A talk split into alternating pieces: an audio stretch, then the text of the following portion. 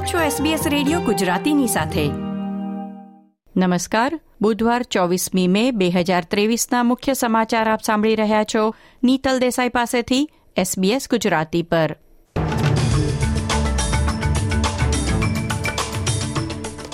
આજના મુખ્ય સમાચાર. ભારત અને ઓસ્ટ્રેલિયાના વડાપ્રધાનોએ દ્વિપક્ષીય સંબંધો મજબૂત બનાવવા નવા કરાર પર હસ્તાક્ષર કર્યા. સિડનીમાં લિટલ ઇન્ડિયાની સ્થાપના ઉપરાંત સેન્ટર ફોર ઇન્ડિયા ઓસ્ટ્રેલિયા રિલેશનનું નવું મુખ્યાલય સિડનીના પેરામેટામાં બનશે. એએફપીએ અતિશય જાડા સ્ટીલમાં છુપાયેલા બસો સિત્તેર મિલિયન ડોલરના ડ્રગ્સ જપ્ત કર્યા.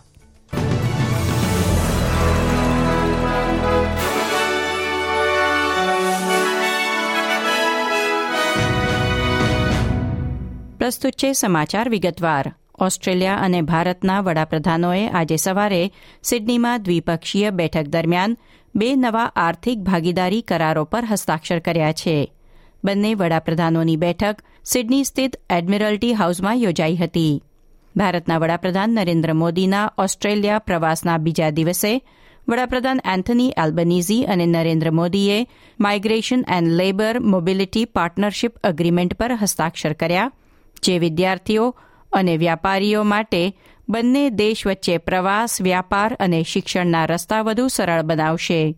વડાપ્રધાન એલ્બનીઝીએ નવા Australia Bharat green hydrogen task ફોર્સની રચનાની પણ જાહેરાત કરી છે.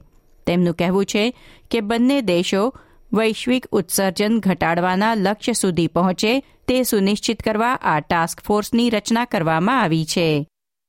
એલ્બનીઝી સરકારે ભારત સાથે ઓસ્ટ્રેલિયાના સંબંધો મજબૂત બનાવવાના ઉદ્દેશ્ય સાથે centre for Australia India relations માટે એક નવી સલાહકાર સમિતિ અને તેમના નવા મુખ્યાલયની જાહેરાત પણ કરી છે.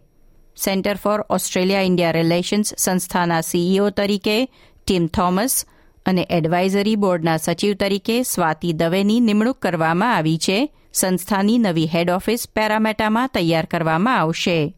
ભારત અને ઓસ્ટ્રેલિયા વચ્ચે વધુ સહયોગ માટેના નવા હેડક્વાર્ટરને ન્યૂ સાઉથવેલ્સ સરકાર દ્વારા સમર્થન આપવામાં આવી રહ્યું છે. બંને દેશ વચ્ચે સંબંધોમાં વધુ સમજણ કેળવવા અને આર્થિક ભાગીદારીની તકોનો લાભ લેવા માટે કેન્દ્ર સરકાર, વ્યવસાય નિષ્ણાતો, શિક્ષણવિદો અને ભારતીય સમુદાય સાથે મળીને કામ કરશે. ગઈકાલે ભારત અને ઓસ્ટ્રેલિયાના વડાપ્રધાનોએ સાથે મળી સિડનીના હેરિસ પાર્કના અમુક ભાગને લિટલ ઇન્ડિયા નામ આપવાની ઔપચારિક જાહેરાત કરી છે. સોથી વધુ ઓસ્ટ્રેલિયન વિદ્વાનોએ એલ્બનીઝી સરકારને તેના ઓકિસ પરમાણુ સંચાલિત સબમરીન સોદા પર પુનર્વિચાર કરવાની હાકલ કરી છે. સરકારને મોકલેલા એક પત્રમાં તેમણે કહ્યું છે કે આ પગલાંથી ચીન સાથે તણાવ વધવાનું જોખમ છે. Department of foreign affairs and ટ્રેડના ભૂતપૂર્વ રાજદ્વારી ડોક્ટર એલિસન બ્રોન્સ્કી હાલમાં યુદ્ધ વિરોધી અભિયાન જૂથના પ્રમુખ તરીકે સેવા આપી રહ્યા છે.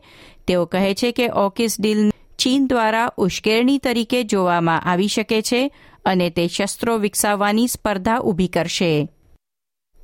ફેડરલ પોલીસે હેવી ડ્યુટી હાઇડ્રોલિક પ્રેસની અંદર છુપાયેલા ત્રણસો કિલોગ્રામ આઈસ ડ્રગ્સ જપ્ત કર્યા છે.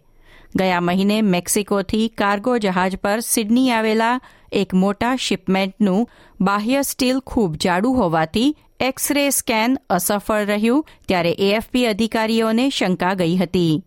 અંદર છુપાયેલા કેફી દ્રવ્યોના મોટા જથ્થા સુધી પહોંચવા વિશિષ્ટ ઇજનેરોની મદદથી સ્ટીલ કાપવામાં આવ્યું હતું.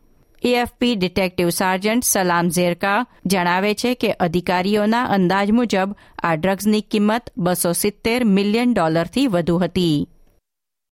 ઓસ્ટ્રેલિયાના સંવિધાનમાં આ ધરતીના મૂળ નિવાસીઓને સ્થાન આપવા યોજાનાર જનમત એટલે કે વોઇસ ટુ પાર્લામેન્ટ માટે લોકો સમક્ષ કયા શબ્દોમાં આ પ્રશ્ન રજૂ કરવો તે ચર્ચા આજે ફરી એકવાર કેન્દ્રીય સંસદમાં થઈ છે. જોકે આ ચર્ચા માટે આજનું સત્ર મોડી રાત સુધી ચાલે તેવી શક્યતા છે. ઓસ્ટ્રેલિયાની ગુપ્તચર સંસ્થાએ લોકમત અગાઉ દેશમાં હિંસા અને અન્ય જોખમોનું મૂલ્યાંકન પણ કર્યું છે. એઝીઓના ડાયરેક્ટર જનરલ માઇક બર્જીઝે ચેતવણી આપી છે કે વોઇસ ટુ પાર્લામેન્ટ ડિબેટ હિંસાનું કારણ બની શકે છે.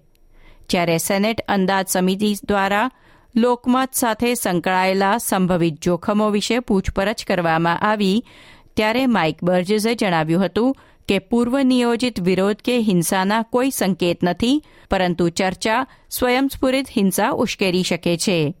આ સાથે આજના સમાચાર સમાપ્ત થયા. લાઇક શેર કોમેન્ટ કરો. એસબીએસ ગુજરાતીને ફેસબુક પર ફોલો કરો.